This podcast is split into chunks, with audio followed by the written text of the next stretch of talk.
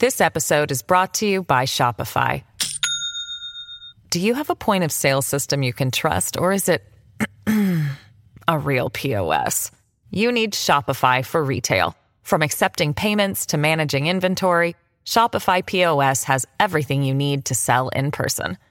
Go to shopify.com slash system, all lowercase, to take your retail business to the next level today. That's shopify.com slash system.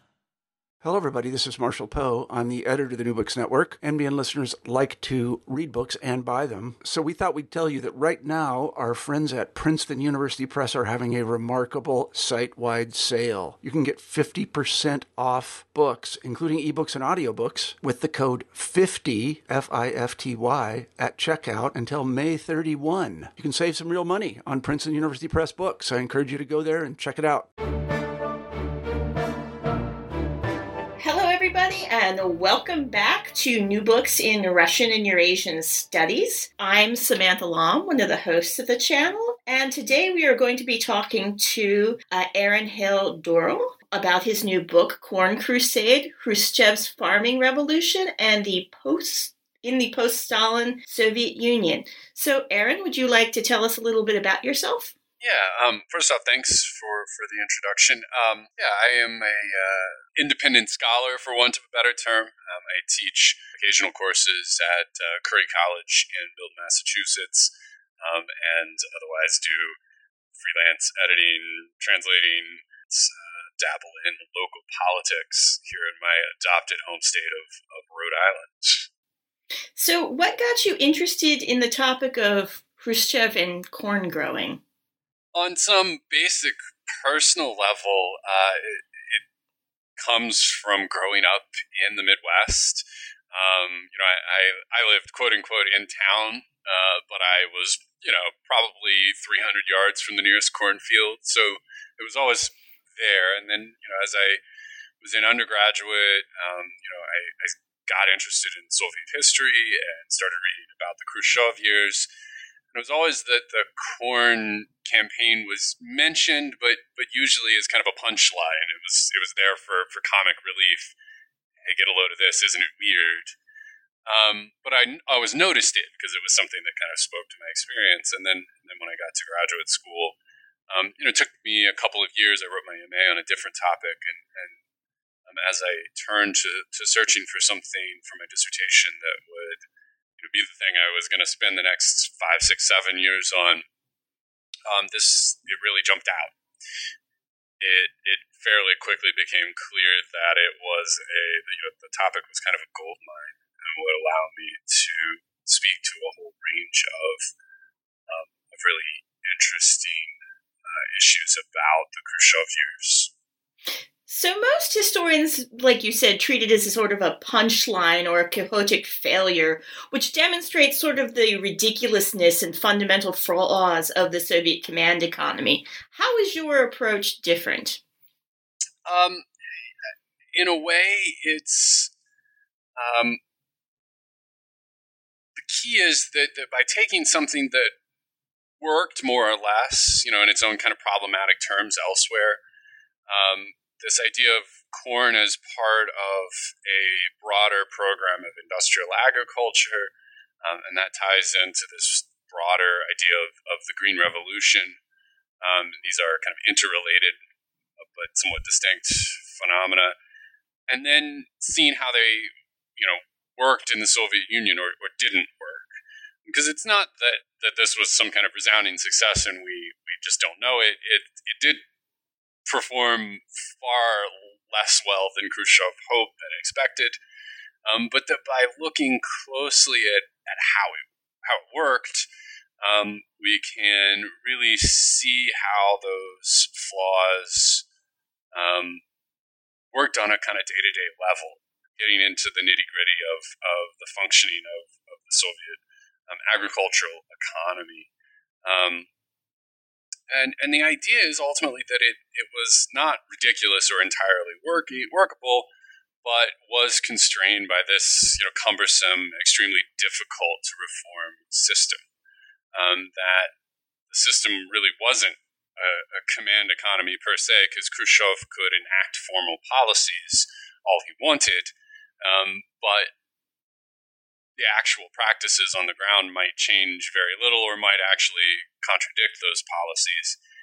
And yet, by the same token, Khrushchev achieved a fair amount, just just not all that he hoped. You know that, that by 1964, things look quite different than they did 10 years prior at the, you know, at the end of the Stalin era in terms of um, you know, the kolkhozes, especially in terms of administration, planning, wages, the crops they were growing, the technology they were using, um, a whole lot. They're they're still not in great shape, but they're certainly uh, better off um, than they were. And and I think this kind of goes to speaks to kind of a bigger problem of how historians and, and scholars more generally have understood the Khrushchev years, and that um, that idea of, hey, isn't this a, a, weird thing that shows the ridiculousness of Khrushchev's policies, has then shaped the way we've understood Khrushchev. We have seen them, him as this um, kind of irrational, erratic,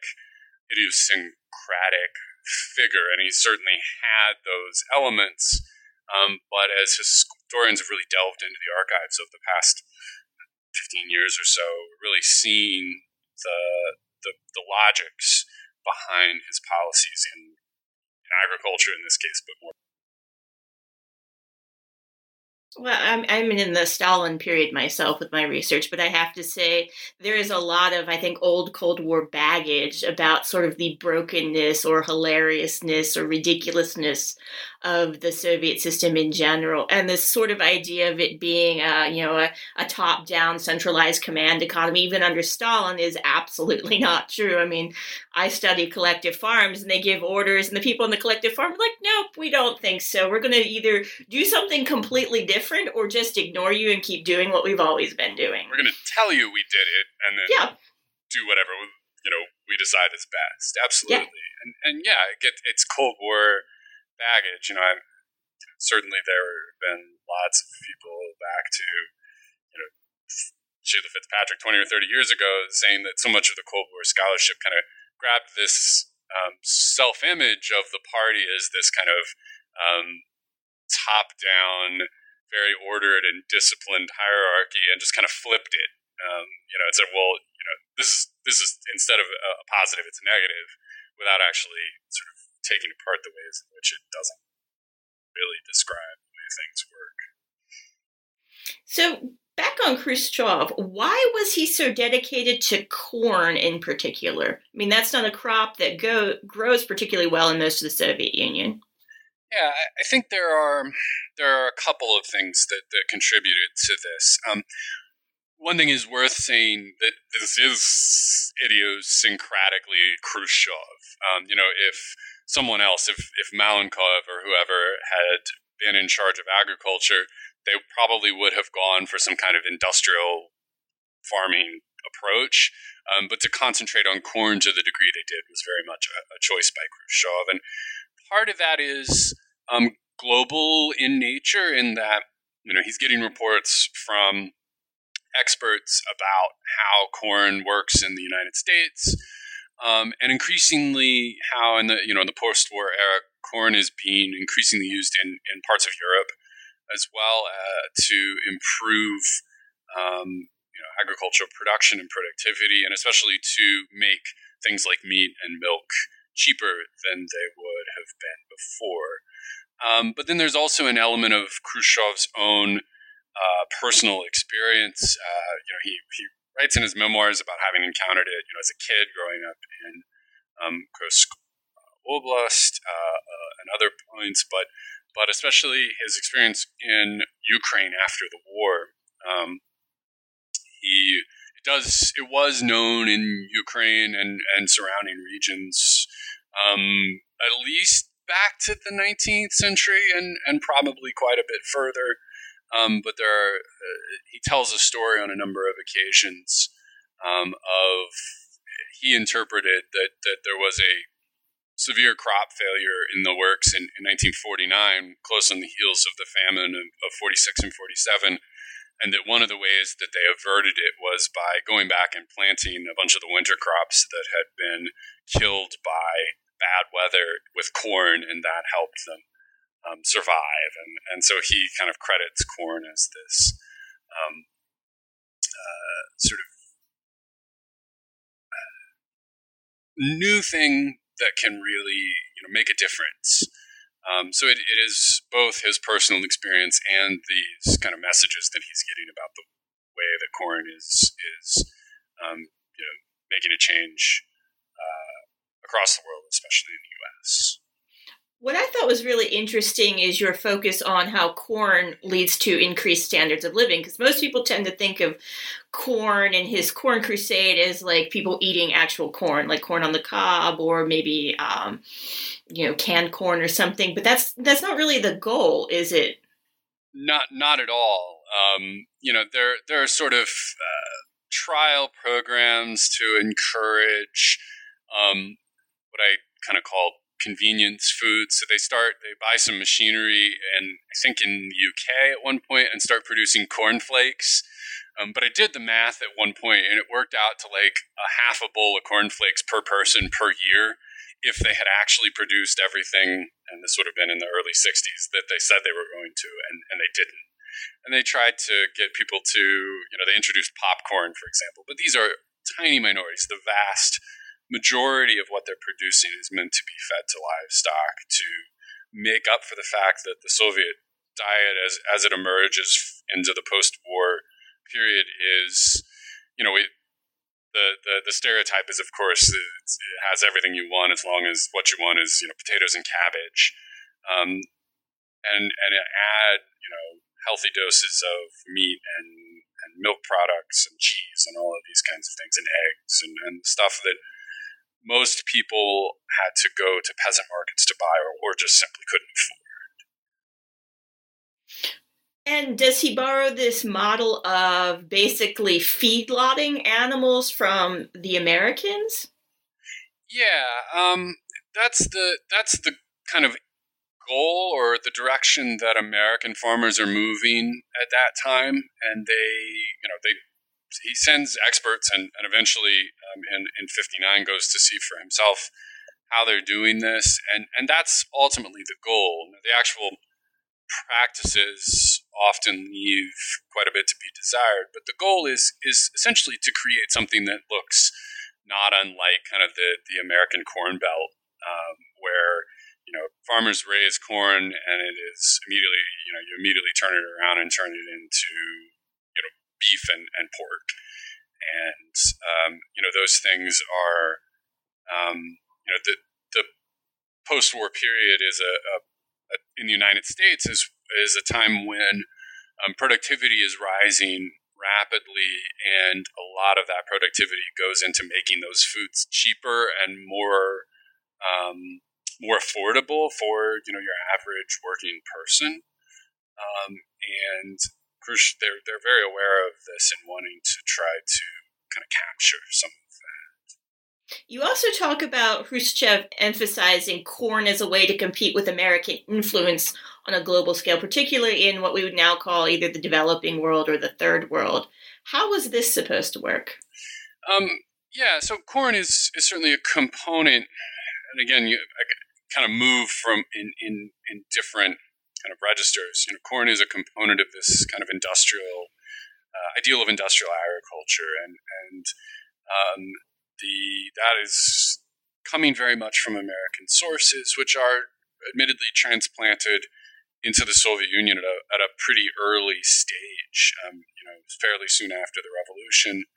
Um, and so there, this is sort of a, a, renewed injection of an idea that is already there. And, and basically, uh, you know, looking at the way they understand how agriculture in the U.S. works, they're seeing it very much in this kind of framework of, um, you know, sort of cutthroat capitalism and monopolies, and um, you know, this idea that uh,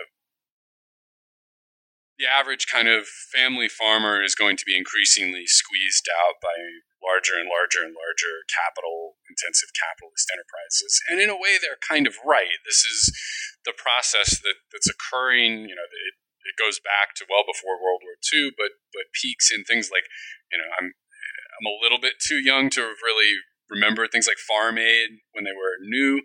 This idea that there's a crisis in the 80s of the family farm in the U.S. Um, is something that's very much part of this same story. And basically, what they're doing is trying to take the technologies and practices and kind of graft them onto a collective model of agriculture and then export that to places like India um, to say basically we can provide um, similar rises in productivity, but we will provide you a more egalitarian um, sort of version of agrarian development without, um, you know, kicking large numbers of people out uh, off their land and, and driving them into cities to, to make up the urban poor and you know bankrupting anyone who fails to keep up in this kind of um, uh, you know, kind of cutthroat uh, competition model.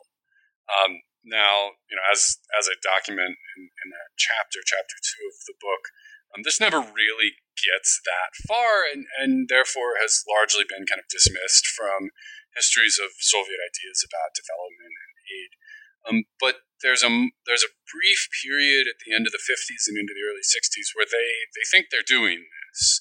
They're sponsoring these projects. They're providing um, uh, loans, for example, to a number of countries to uh, purchase Soviet equipment and, and sending Soviet engineers to develop irrigation projects and fertilizer, uh, you know, plants that produce fertilizer and all these kinds of um, components of this industrial ideal, but it, it never quite takes off.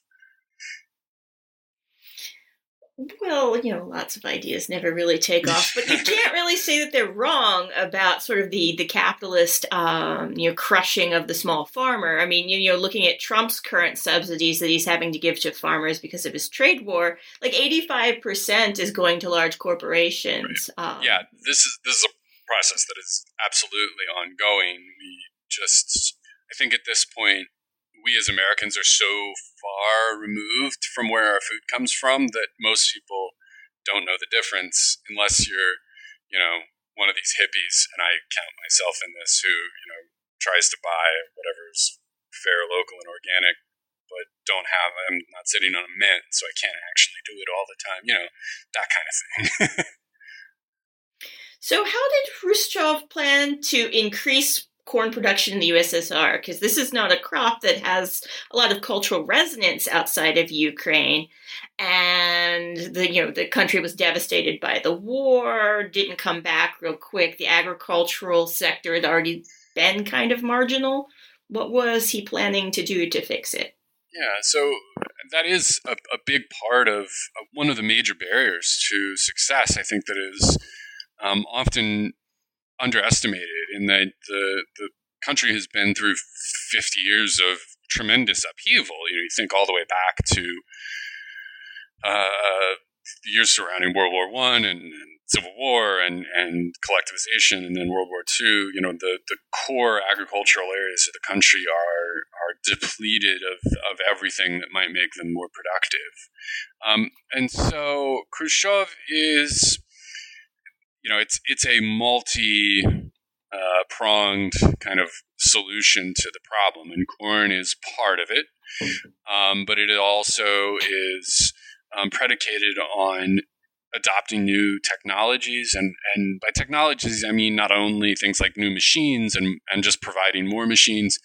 Um, but also things like accounting practices and uh, scientific agronomy, which of course existed you know, under Stalin, but was uh, pretty light on the ground. Um, you know, new crop breeding, um, you know, on all of these kinds of things. And ultimately, let's talk about the boogeyman of Stalinist scientific agrarian crop breeding, which would be Trofim Lysenko, because you do actually address him yeah. a little bit in your book. Would you mind explaining to our listeners who exactly he is, uh, why he's important, and how he factors into the Corn Crusade? Yeah, so you know, I think the story, broadly speaking, of Lysenko is is fairly well documented in the field, and I'm you know not trying to totally uh, reinvent the wheel on that. Um, you know that that he rose to prominence in the 30s. Um, you know, his ideas have often been described as kind of neo-Lamarckian. This idea of, of that um, plants and animals can inherit acquired characteristics that they respond and then pass along to their progeny um, the, the the adaptations based on sort of immediate environmental uh, conditions. Um, so he claims to transform winter varieties of wheat into spring varieties, or actually, I think it's the other way: right? Spring varieties of wheat into winter varieties by going and and, and burying the seeds in a snowbank or something. I, I can't remember the exact version of this, but that's basically the idea. Um, and the, the the most important part of this is that whatever the validity of his ideas, which you know were mostly not great, um, he was a consummate political maneuverer and used his ability to tell powerful people, Stalin, of course, but also Khrushchev in time, um, what they wanted to hear. Um, this idea that um, rather than having to wait for sort of mutation, random mutations, and and sort of painstakingly develop new crop varieties, um, you could transform things more or less overnight. Um, sounded really good to to you know people who were committed to transforming things overnight. Um, and so he, you know, kind of ruthlessly accumulated power and, and destroyed his enemies, um, ruining their careers. Um, in, in, some cases, they ended up losing their lives. Uh, the, the famous case being uh, an opponent of his, Nikolai Vavilov, who was a prominent sort of leader of the scientific community who ended up in, in prison and dying in prison uh, toward the end of the 30s, or, or maybe it was in 1940. I can't recall the exact date. Um, but essentially, he gets to kind of set uh, orthodoxy in biology and crop breeding um, throughout the um, post-war uh, years under Stalin. Um, you know, there are these scientific debates that have been documented by a number of scholars like Ethan Pollock and so on, where Stalin helps kind of establish a single kind of orthodox line, which is you know described as Marxist Leninists and materialist, et cetera, et cetera, and then whoever is opposed as you know bourgeois, reactionary, etc. Um, and this happens in biology as well. And one of the things that Lysenko rejects is um, the form of gen, you know the, the knowledge of genetics that's required to create um, the most uh, prolific, most advanced kinds of corn hybrids. Um, and so there are researchers in the Soviet Union who have collaborated with in the in the 20s and 30s who have collaborated with uh, Western, especially American um, researchers to help develop some of these things. Um, so when this becomes possible in the 1950s, mid 50s, to start doing this research again, they're kind of able to to bring these ideas out from the shadows and are actually working with like genetic material and stuff that they have gotten from the United States back in the 30s, which is kind of fascinating. Um, and ultimately, this is uh, you know not the only reason that Lysenko uh, loses his power, but it is the the shift to um, allow these um, advanced hybrids to be the object of research and eventually you know a major program to produce them um, is kind of a sign of the times.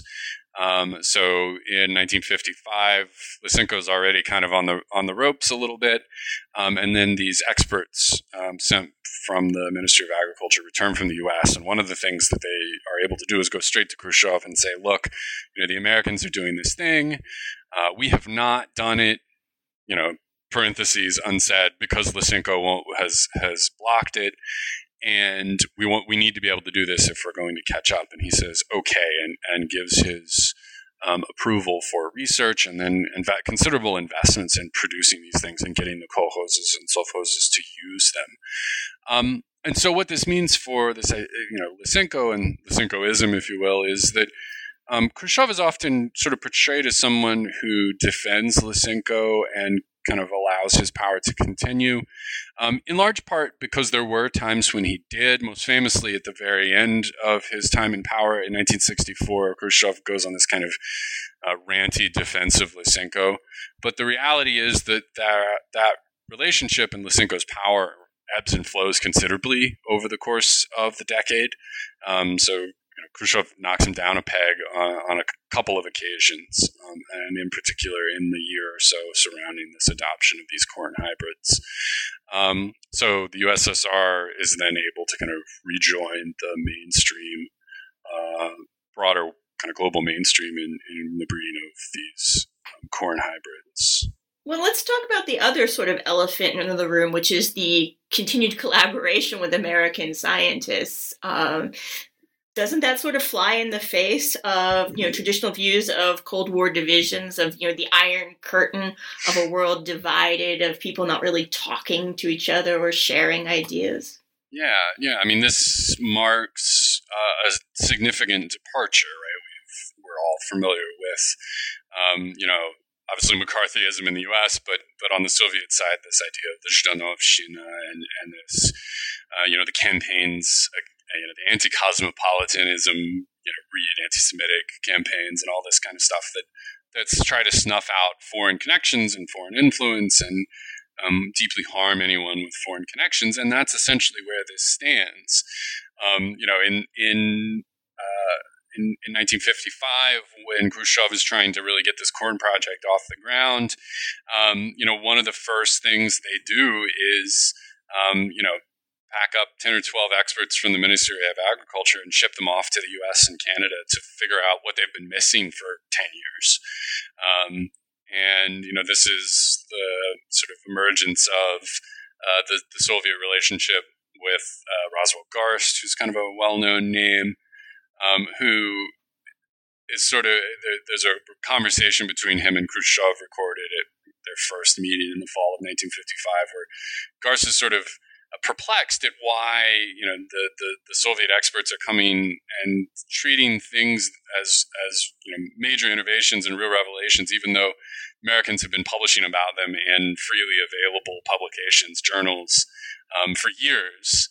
Um, and you know, Khrushchev lets off some kind of quip about you know, well, you were going to give it to us for free, so we thought that's what it was worth. But what it really is is this problem of um, the Cold War kind of freeze in relations and, and the idea of um, you know any kind of foreign connections or knowledge that come from comes from a foreign source is suspect and makes anyone advocating for it themselves then suspect.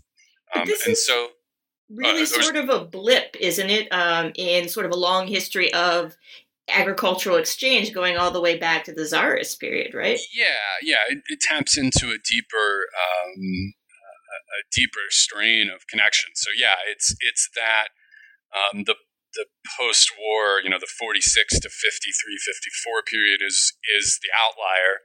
Um, and there's a certain amount of this, you know, closing off, you know, in the years of the terror as well in the 30s. But these connections are deep in the 20s. They go back to, um, again, yeah, certainly to the 19th century. There are American travelers who go to the Soviet or to the Russian Empire, sort of trying to learn what they can about what's going on, and and and also vice versa, people bringing expert knowledge. Um, American companies going and setting up factories to produce machines in the Russian Empire, all these kinds of things.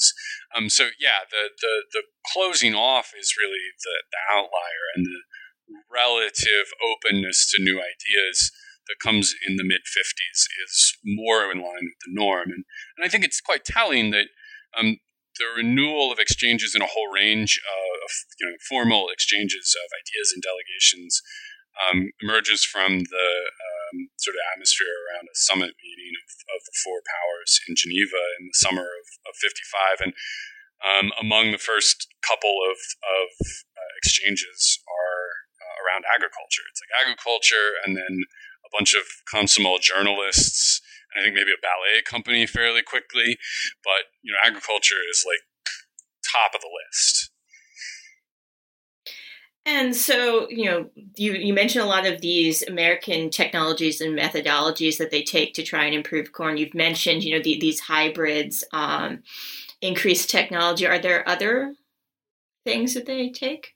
Yeah, uh, so the hybrids are a big one. Um, you know, a broader range of machines um, that the Soviet Union didn't have, and, and then these experts go to uh, the U.S. in, in the mid '50s, and they look around and they, you know they're they've adopted and developed all these things that save labor, um, and and it's really at this point that for the first time they realize that you know sort of the broad sort of use of of labor manual labor in agriculture is not going to work in the long run because they're starting to realize that urbanization and people are sort of fleeing from the farms in search of better livings in cities and in sort of industrial employment and this kind of thing. And so they have to kind of jump on board with this as well.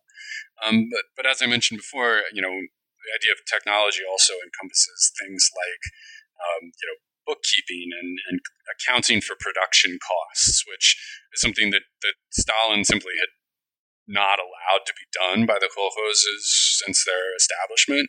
So that by the by 53, they literally have no no even way to account for what it costs to produce you know a, a, ton of corn or a ton of pork or whatever it is um, and they have to actually start reforming all of these systems, including the, the Labor Day system, um, to, Do you to make want this to possible. explain to our listeners what exactly you mean by Labor Day? Because it's not an actual day, which is confusing. Yeah, it's it's a measure of labor rather than a measure of time. It's it's um, basically it's a in theory standardized, and practiced extremely subjective measurement of how much labor um, the member, a member of the kolkhoz has done in the course of the day. And, and what it means is that um, at the end of the year, you get to add up all the labor days that you've accumulated, and that determines what share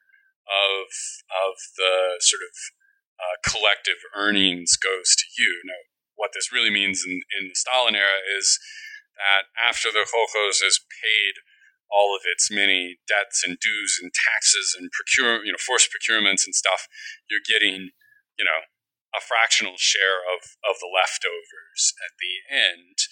Um, and so the, you know, the, the kolkhozniks, the peasant workers, don't, you know, they, they quite rightly see this as, as essentially forced labor um, and they are not real enthusiastic about it. And so Khrushchev, and the other thing is that it varies. What that is worth varies from year to year, from kolkhoz to kolkhoz, let alone from region to region. And what they realize is that if we're going to um, begin to calculate what something costs and therefore make some determinations about, you know, on this farm or in this region, it's more efficient to produce these things and not those things they have to be able to standardize that. And so they start moving away from this, you know, uh, proportion of a share of the leftovers at the end of the year to a, a more stable wage model um, that pays a kind of basic wage and then allows for some leeway in terms of bonuses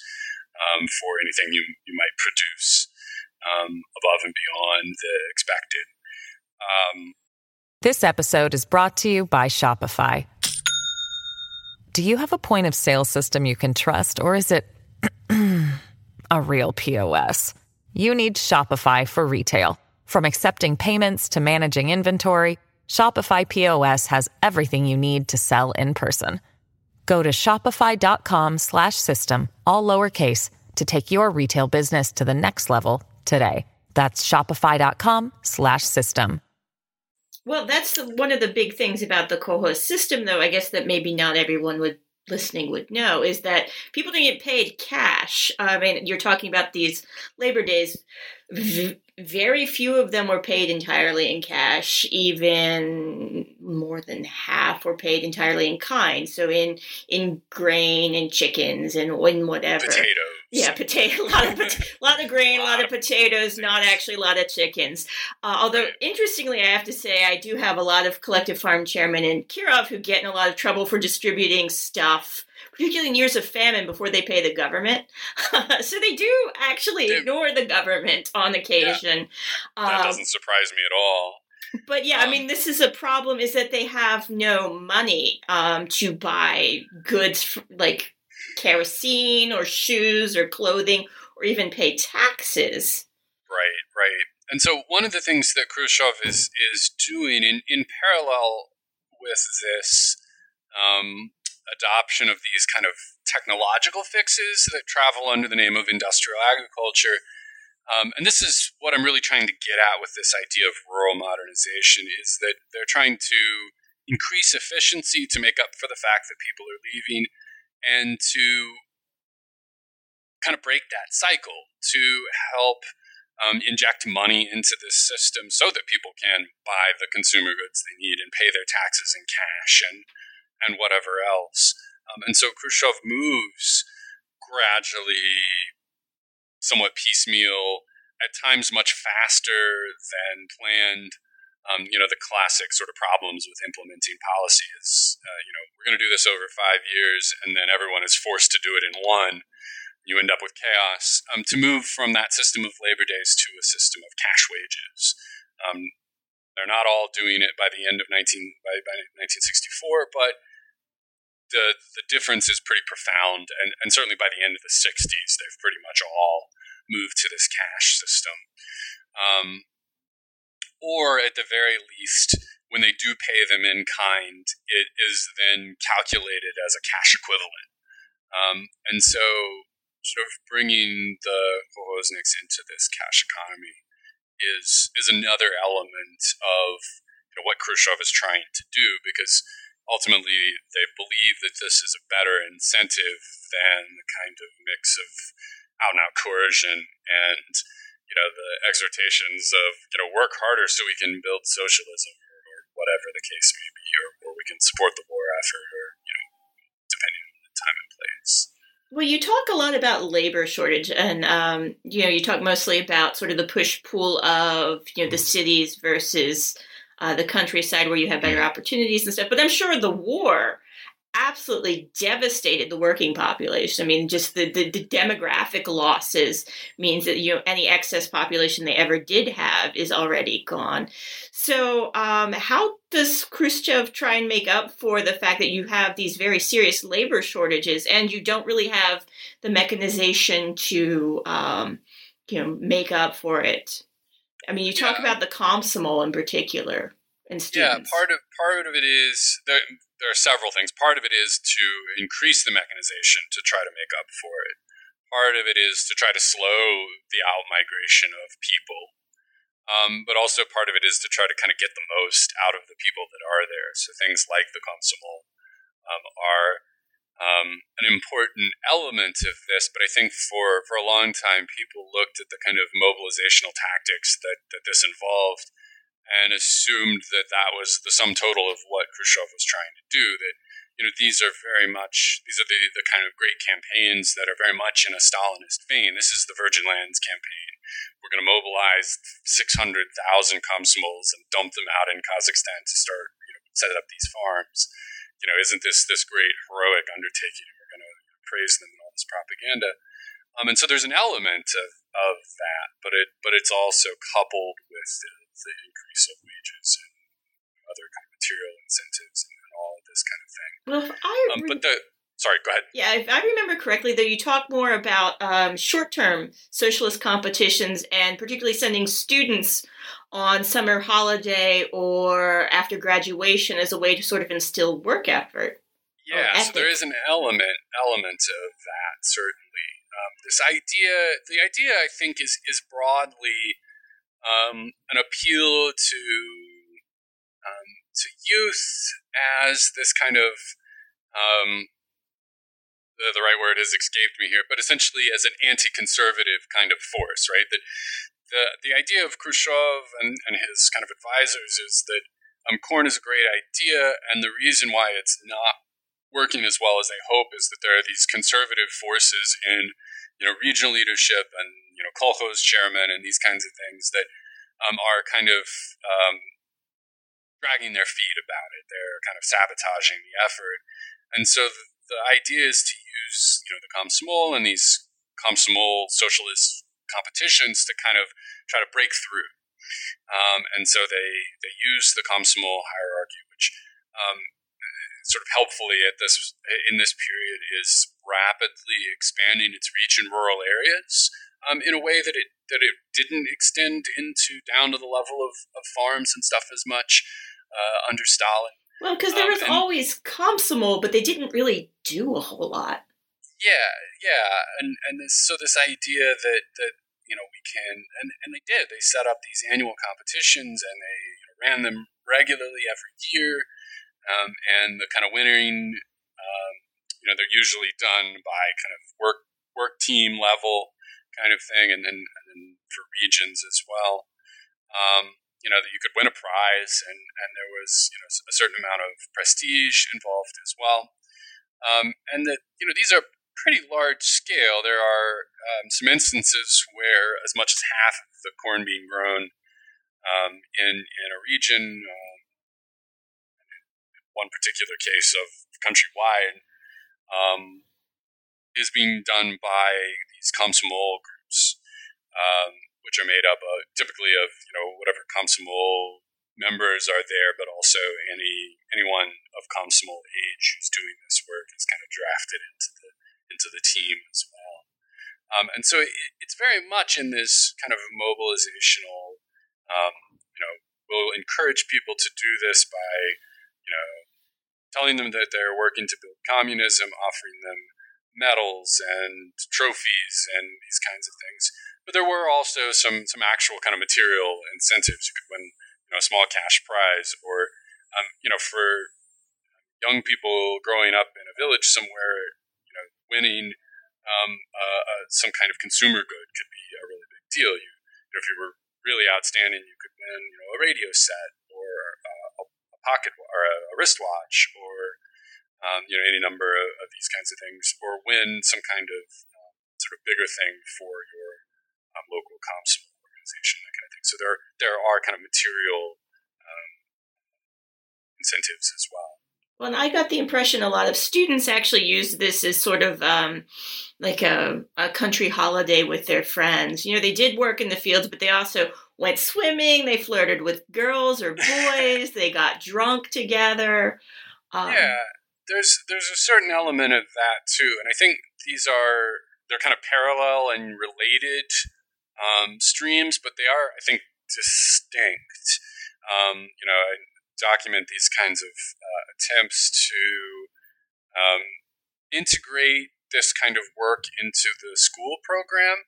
And often you know this is then dealing with um, sort of school aged kids up up into high school, um, whereas the broader kind of Komsomol effort could extend to people well into their 20s, right? And in this period, they're de- defining youth, quote unquote, Komsomol age people up to, I believe, age 27. Mm-hmm. Um, whereas there are these kind of school groups which are um, operating on their own distinct from the kind of rank and file members of kolkhoz, and yet, yeah, they're very much ingraining, trying to ingrain this idea of you know, doing an honest day's labor, um, and you know, as as as that that chapter in particular uh, documents, you know, sometimes they are, sometimes they are using it as as time to kind of um, you know be kids um, to you know, slough off work and go go swimming or go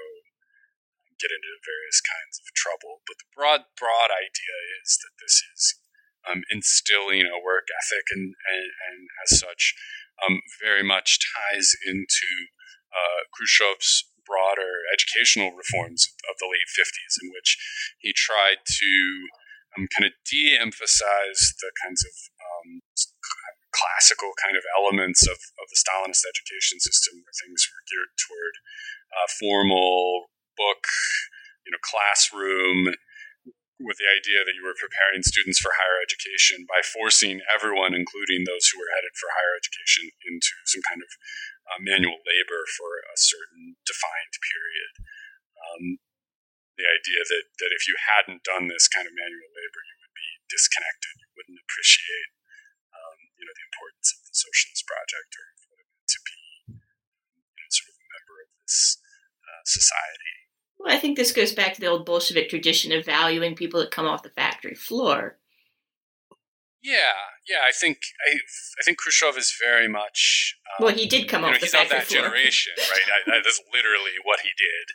Um, so yeah, I, I, think that's an element of it, certainly. But but by the same token, it's um, uh, representative of the profound changes in Soviet society in that you know, the 30s and 40s created um, this urban, technological, educated society in which, um, you know, engineers and doctors and professors are, uh, you know, there's a profusion of all these kind of white collar careers, and now their kids are, are, are coming of age, and there's this fear that they won't appreciate how, you know, what that means, right? Um, there's this fear that you know the son of a professor is going to expect to kind of waltz through and into higher education without ever really dirtying their hands, and that's a problem.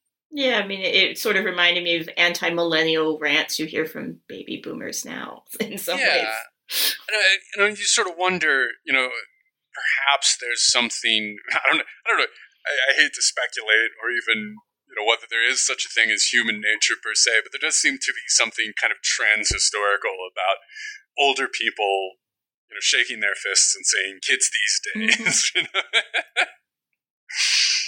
So, what sort of problems did Khrushchev run into in the implementation of his corn policies? I mean, certainly we've talked about the lack of labor, but um, the lack of technology and manufacturing capabilities was something that compounded this lack of labor, wasn't it?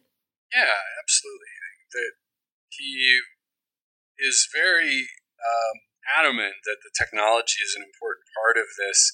And yet, I think this this really shows the limitations of the power of Khrushchev or any other you know, individual leader to um, really force through some kinds of, of um, program if it didn't have the buy-in of the bureaucracy. You know, there are these instances where he goes to great lengths to um, sort of uh, put in a course correction to get the manufacturing uh, higher, you know, bureaucracies and stuff to start producing um, harvesters and tractors and you know sort of the appropriate stuff that they, the farms need. And they do it for a brief time and then you know three years later they quietly go to the you know transition those factories to producing something else. Um, so you know they painstakingly build up production of these harvesters and tractors and things up through the end of the 50s. And then suddenly, for no real understandable reason, the production just falls off a cliff. so they're they're they're facing shortages of this machinery just at the time when Khrushchev is is really pushing um, corn planting to, to new heights in the early 60s. Although, in um, fairness to a lot of these people, if I recall, he did something like increase production norms from like a couple hundred to several thousand in a year. And you're like, you know, even if they wanted to make this, they don't have the resources or the, the tooled up factories to do this, right? Yeah, yeah. There's a certain element of sort of demanding demanding the impossible. Um, but then, you know, they kind of keep at it for a couple of years to the point where it, it, it becomes somewhat more expected. Um, and you know, I, th- I, think it's it's it's indicative of uh, sort of a bigger set of problems um, with the way the this kind of broader economic management functions above and beyond agriculture that is perhaps a little above my pay grade, but there are you know there's some scholarship out there on the ways that this works, and and so there is a certain amount of asking the impossible, but also then these kinds of um, you know problems with incentives. It's a lot easier to um, you know produce things that are uh, you know, malfunctioning, and but you do it quickly to meet your plan than it is to actually kind of create, you know, to manufacture stuff that works and, and you know, all the all the kind of documented problems. Well, let's talk about that a bit the intransigent bureaucracy, because we mentioned it briefly with the Komsomol that they were supposed to sort of kickstart these older people moving. And this has certainly been a problem that goes back to you know the Tsarist period. Stalin deals with it. Um, so the, the Russian bureaucracy just does not do change, does it? Yeah. Um, you know, and I'm I'm hesitant to make kind of grand pronouncements on that because I think there's a danger in ascribing a certain kind of like ahistorical permanence to like oh Russians and bureaucracy.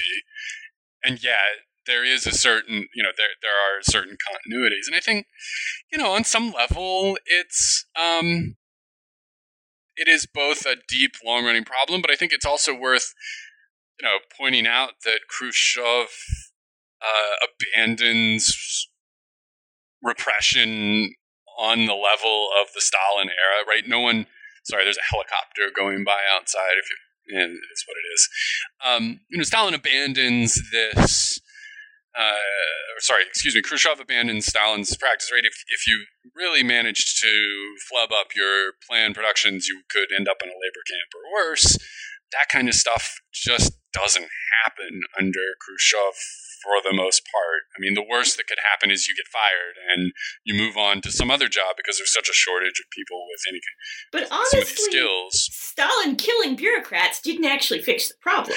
Right? No. I mean, it, it got rid of that bureaucrat, but it didn't fix the brokenness of the overall system. Right, and so you know, certainly not killing bureaucrats is is not necessarily going to change it. And and so Khrushchev's response is um, one of the things that's often you know, sort of earns him the most derision is the like constant tinkering with the administrative apparatus. Um, and I think it's worth saying that that kind of there was a, a consensus among the the quote unquote collective leadership in the early years after Stalin's death that something needed to be done about this. That that these ministries, especially the the kinds of centralized ministries based in Moscow, you know, I, am I was always sort of perpetually amazed at the profusion of you know ministry of this kind of machine building and ministry of that kind of machine building and, and the ways in which they um, became these kind of silos uh, and and um, you know duplicated functions and, and all of these things that led to all kinds of inefficiencies. So the, the initial reorganizations that try to decentralize some of this stuff are certainly backed by Khrushchev, but not his idea alone.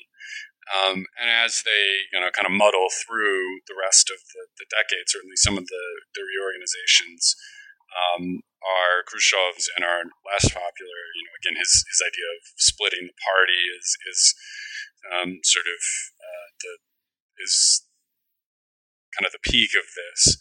Um, but there's there's always his his attempt to, you know, there's a certain amount of, of carrot and stick uh, efforts to uh, you know, force them to be more responsive, be more responsible um, for what it is that they're trying to do, and yet there is this kind of inertia that, that just seems to defy um, defy whatever efforts. Could you maybe explain the scope of that problem? Because I think for a lot of people who are not really into the profession, you know, you sort of expect that the leader gives the order and then stuff happens, but that's really not how the Soviet system worked at all, was it? Yeah, it's not how a lot of people imagined the system worked, but but it doesn't take very long digging in the archives to realize that it's much more chaotic. Um, and in part, you know, this is the nature of any bureaucracy. You know, it's, it's a it's sort of a game of telephone on some level, right? In that you know you start off with a, a clearly formulated policy directive um, or objective and, and set of directives on how to achieve it. And then as this is sort of divided up into bits and pieces and, and, and sort of spread throughout the system, it, it loses its focus. But there's also you know all kinds of of um,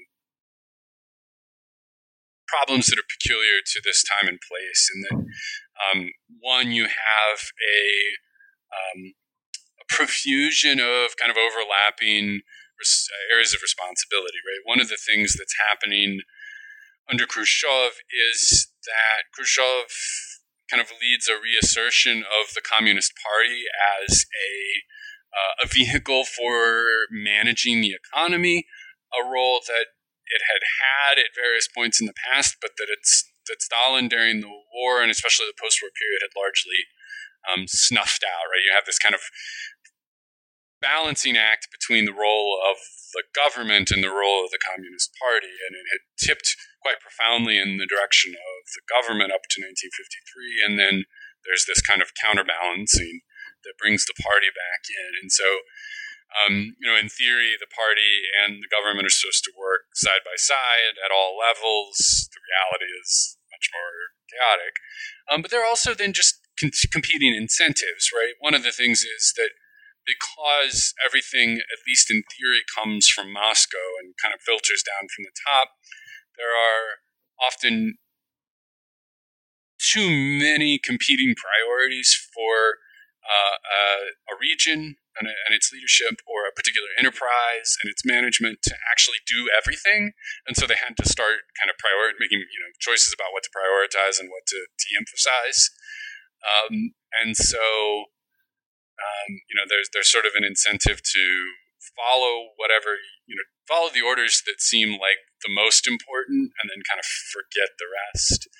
Um, there's a tendency right, that's very well established under Stalin of the kind of oh this is you know this is the campaign for today. This is what we're focusing on now. It's you know increasing production of whatever you know commodity threefold in the next year or you know fulfilling the five year plan in four years or whatever it is and so to see any given policy initiative as a short term campaign for show, and then, you know, next week or next month or next year, we'll be on to something else and we can safely abandon that. And, and, and so there's a lot of evidence, you know, all of it kind of circumst- most of it circumstantial and, and, and, and sort of um, fragmented, that this is essentially how most um, uh, officials in various ministries and local government and party organizations interpreted Khrushchev's um, po- agricultural policies, including corn, um, at, the beginning, especially, is oh, this is you know this is a campaign for a year. We'll do this. It's a big kind of propaganda thing, and then we'll quietly drop it and move on to the next thing. Um, and and it took quite a while for Khrushchev to kind of convince them that he, he meant business. Um, so yeah, it's a big, complicated problem, and, and the fact of the matter is is that no Soviet leader ever solved this problem. This is these are the problems, you know, having evolved over the decades. You know, these are some of the same problems that, that um, are facing Gorbachev when he comes to office in, in 20 years later. in the 80s. Well, let's go beyond these problems of just sort of chaos and you know into the actual like working against Khrushchev because there was some of that, and you particularly talk mm-hmm. about sort of the falsification of data and uh, people actually directly ignoring or countermanding his orders. And let's let's start with the falsification of data, and in particular the case you mentioned in Riazan because that is absolutely fascinating how much they lie. Yeah, yeah. So the the, the Ryazan scandal is is a pretty well known one. It's it's commonly um, know, sort of part of the story in the literature of, of the Khrushchev period, um, in which uh, the party boss of, of Ryazan, which is this kind of agricultural region um, south of Moscow, south east of Moscow, um, you know, in one year they they increase. I believe it's one year in '58 they increase milk production like 200 percent. Um, or maybe that's in 59 and then the following year they are going to fulfill their um, meat procurement plan three times i believe. Um, and this becomes just kind of the, the propaganda circus, right? Every everything in Pravda and all the newspapers is all about the heroic efforts of the Ryazanos to, um, you know, to, to help raise living standards and compete with the U.S. This is the era of oh, overtake and, and, catch up to and surpass the United States um, in these areas of production. Um, and what they're really doing is, you know, scouring the countryside and buying up every animal they can find. They're going to neighboring regions and buying up every animal they can find. Um, there are instances of, um, and, and, so they, they go through and they basically give every person like a quota of however much they're supposed to, to come up with. And if they don't have a cow to slaughter or something, they, you know, there are people who go and buy meat in the shop and then go back and turn it in as their own production. And, you know, all these kinds of crazy, um, counterproductive schemes to create this appearance. And, um, you know, this is set up as a model and so others then in turn have to kind of promise the impossible and somehow deliver. Um, and so, you know, in a way, the Ryazan story is kind of known. And one of the things I want to show in um, this is the final chapter of the book is that this is happening, you know, at, to varying degrees on varying scales throughout the country. And that corn kind of plays a, a small role in this, in that um, if you're going to claim that you've increased your farm's uh, production of, of beef threefold in a year, you also have to, in theory, quote unquote, have you know raised the crops to feed them, and so they're inflating their corn harvests as well. Um, within a year or two, all of this fraud and, and deceit becomes too. The evidence of it becomes sort of too too too prominent, too obvious to ignore there a series of scandals. Um, Larionov, the, the party leader in Ryazan, actually committed suicide.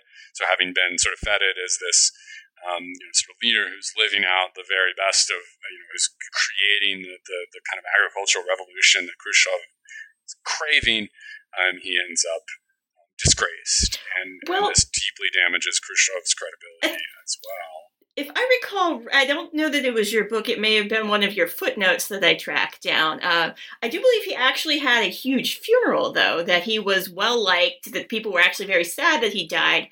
And this was set in contrast to a similar scandal in Kirov where the party boss was actually a jerk, a horrible, horrible, nasty human being, and people were more than happy to throw him under the bus. Um, yeah. So, you know, some of these people who did bad things were still actually liked and respected expected.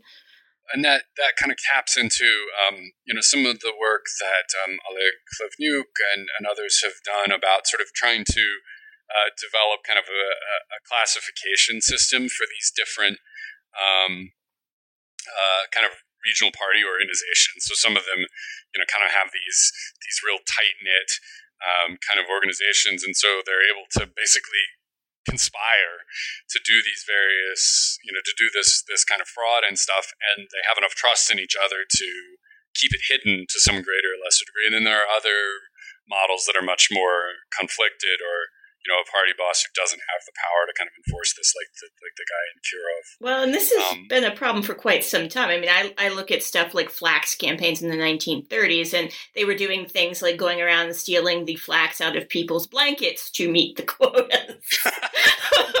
so, does not surprise me. It doesn't surprise me in the slightest. But it, I think it, it points out that the system is very broken and that the quotas tend to be the main focus. No one really cares how you get there and that once you have these massively inflated quotas, you have no idea how to govern because none of the data you're trying to govern the country with is actually real.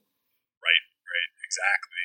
Um, and so it, it and, and, there's a kind of a chicken or the egg problem here. It, it, it's so tightly bound together, you don't know. Uh, they don't quite have any way to kind of get out of that cycle in a way. this is the the kind of immovable object that Khrushchev keeps running into with all of these um, bureaucratic reorganizations and, and, attempts to, you know, browbeat, shame, incentivize, whatever else he can into getting them to, to, to work effectively and efficiently. Um, because no one really knows what what that looks like because they've you know, existed in this this kind of system for so long. Well, you also though talk about, in particular, in um, the Baltic republics, Lithuania, people actually countermanding or directly ignoring Khrushchev's orders, possibly in part because the Baltics were a recent addition to the USSR and they weren't super happy about it. But what exactly yeah. was going on there? Um, so the the story in Lithuania is slightly different in that um, rather than sort of claim making sort of outlandish claims to how much they were producing, it was about crop rotations and, and what they were planning. Khrushchev kept badgering them to plant more corn, and and the um, sort of experts in agronomy said, you know, well, this, this isn't going to work. We should be doing sort of our traditional uh, approach of, of pastures and all this stuff. Um, and so the political leadership, up to and including the, the first secretary, essentially form a a conspiracy um, to basically falsify all the documentation that says, "Oh yeah, we've, we planted it, we've plowed up all these pastures, we're planting corn, we're um, you know doing, you know, we we've taken the the kritika from from Khrushchev and we're we're we're implementing the changes now." Um, and they just kind of keep stringing them along this way for several years, and then when once Khrushchev falls, um, you know, there are these brief moments where the, the kind of mask falls and the party leader kind of gleefully claims, see, we didn't we, we fooled them. You know, we pulled the wool over their eyes. And, and my argument here is that, you know, in a way, this, this fits into the same the same kind of model of, of what's happening in a place like Ryazan in terms of, you know, having a, a local organization that is fairly tight knit and is able to um, kind of control what information gets out um, but that it's actually successful, right? Eventually, Ryazan sort of breaks down. People start writing letters to, to Moscow, to Khrushchev, saying, whoa, there's something very wrong here. Whereas in Lithuania, as best, uh, you know, it's, it's fairly clear that, that Khrushchev kind of figures out something is up, but no one ever um, sort of lays it bare, and they get away with it. Um, and, and my suggestion is that there's an added element of kind of national pride or national identity um, tied up in this. That um, you know the the leader of the Lithuanian Republic is Lithuanian, and a good chunk of the party hierarchy is as well, and so they have this kind of extra element of solidarity that that helps them keep it quiet. So they um, they cut out, um, broadly speaking, in this period. I mean, places like the Baltic republics, the first secretary is a member of the titular, the titular nationality a Lithuanian in this case, and then the second secretary will be a Russian. And they seem to have basically just kind of cut him out um, and, you know, sort of kept up a front um, to keep him in the dark. Um, and it, I think it, it, it sort of um, raises this same question about, you know, to, to what degree can we really see the Soviet Union as governed from Moscow? Um, Moscow sets formal policies, but in the end, the regions are often so far and have enough kind of leeway to strike out on their own to greater or lesser degrees as circumstances dictate. So, would you say Khrushchev's corn policies are the abject failure that most historians think they are, or were they fairly successful? Um, somewhere in between. Um, you know, success, successful is is probably a bridge too far. Um, but I think it's telling that, that when Khrushchev falls in 1964, it's not as if corn goes away. Um, Soviet uh, farms continued to plant it, and, and without the kind of pressure from above to do so, um, all of the kind of propaganda and all of the agitation that goes around it, which is immense, I, I can't. I don't think I can quite convey how much of this is just sort of pouring out all the time in, in posters and newspapers and magazines and journals and Khrushchev's speeches, which are endless. And cartoons um, and of all, singing corn. And cartoons of singing corn and yeah, everything. Um, all that dries up instantly, and yet, um, you know, the amount of corn that Soviet farms are planting stabilizes at a level that's lower than the peak under Khrushchev, but um, you know, five or six or seven times higher than it was prior to Khrushchev. So clearly, um, something has changed. Um, you know they're they're planting on the order of 20 million hectares of corn um, per year, which is a lot.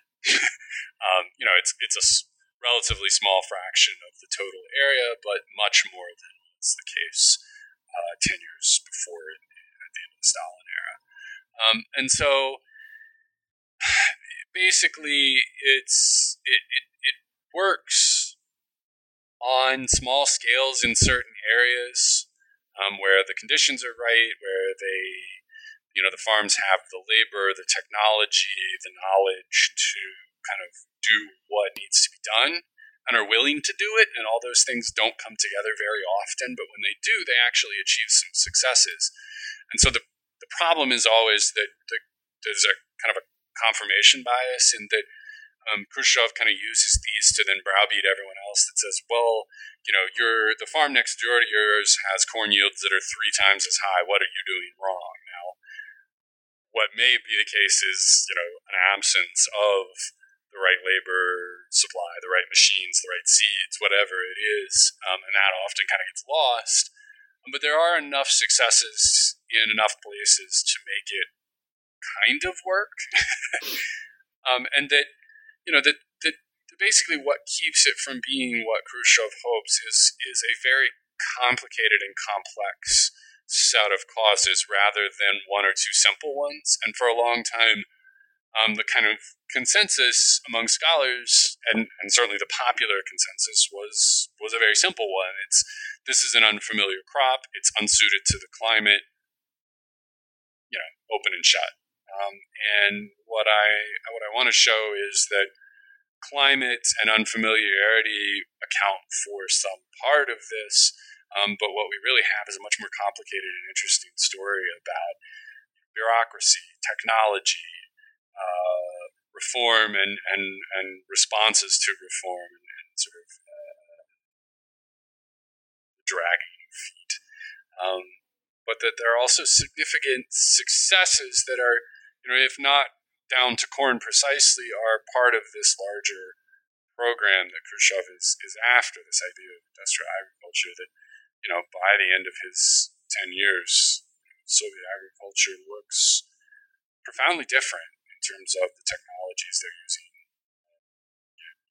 Not just machines, but, but things like accounting and the wage labor and the application of genetics um, and, and agronomy and all these things that, while they weren't totally absent in 1953, were so sparse on the ground that that um, the the changes that Khrushchev made make a significant difference, even if it never lives up to his very very ambitious uh, expectations.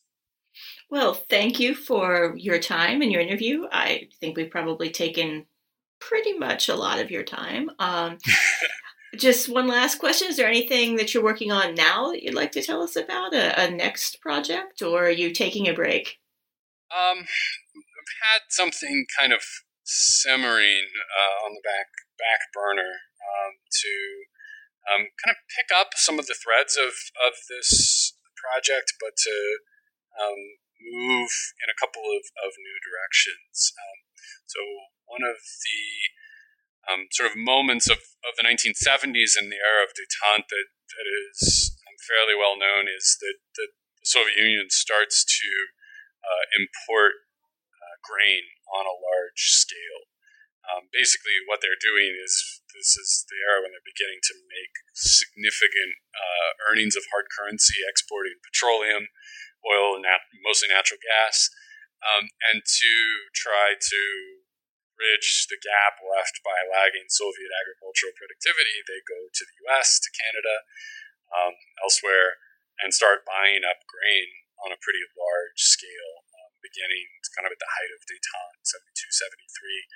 Um, and on the one hand, this is denounced by critics and anti communists in, the US and elsewhere um, as, as the quote unquote great grain robbery um, this idea that this is grain that's being subsidized by, in the American case, the American taxpayer, and then being sold off at cut rate prices to the to the Soviet Union um, to keep them afloat. Um, and so, sorry about that. Um, and so, basically, the project that I, I, I want to do is kind of use this as an entree into understanding how the Soviet Union is, um, how they're how the leaders are understanding food and agriculture, and it and it, it intersects with uh, with uh, oil and gas in some really interesting ways. So the the origin of this is I was um, started digging in the files about these grain deals. And in the papers of the Ministry of Agriculture, there are these folders with, you know, side by side in the in the in the, the folders are documents about these negotiate, negotiations around buying grain, and then there are all of these Western oil company executives popping up, and they're saying, you know, you have these massive oil reserves.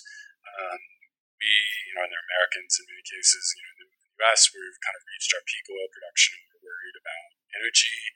Um, we want to help you secure loans, and we'll provide the equipment. We want to, you know, help you exploit and export this oil and natural gas. And so there's this like kind of nexus of, um, and, and the other side of this, of course, is that food production, grain production under in a system of industrial agriculture like you find in the U.S. and Canada, is awash in a sea of, of, of petroleum. It's in the fuel for tractors. It's in the pesticides and, and other chemicals that go into this. It's in the energy that goes into producing the fertilizer. It's it's everywhere. Um, and so there's this kind of uh, link between the two that I think um, is really worth exploring for the ways that it, it sh- sees the Soviet Union in a global light and hopefully sheds light both on the sort of larger global situation, but also on it does sound interesting. Well, thank you for your time and doing this interview. It's been great having you. Thank you for having me. This has been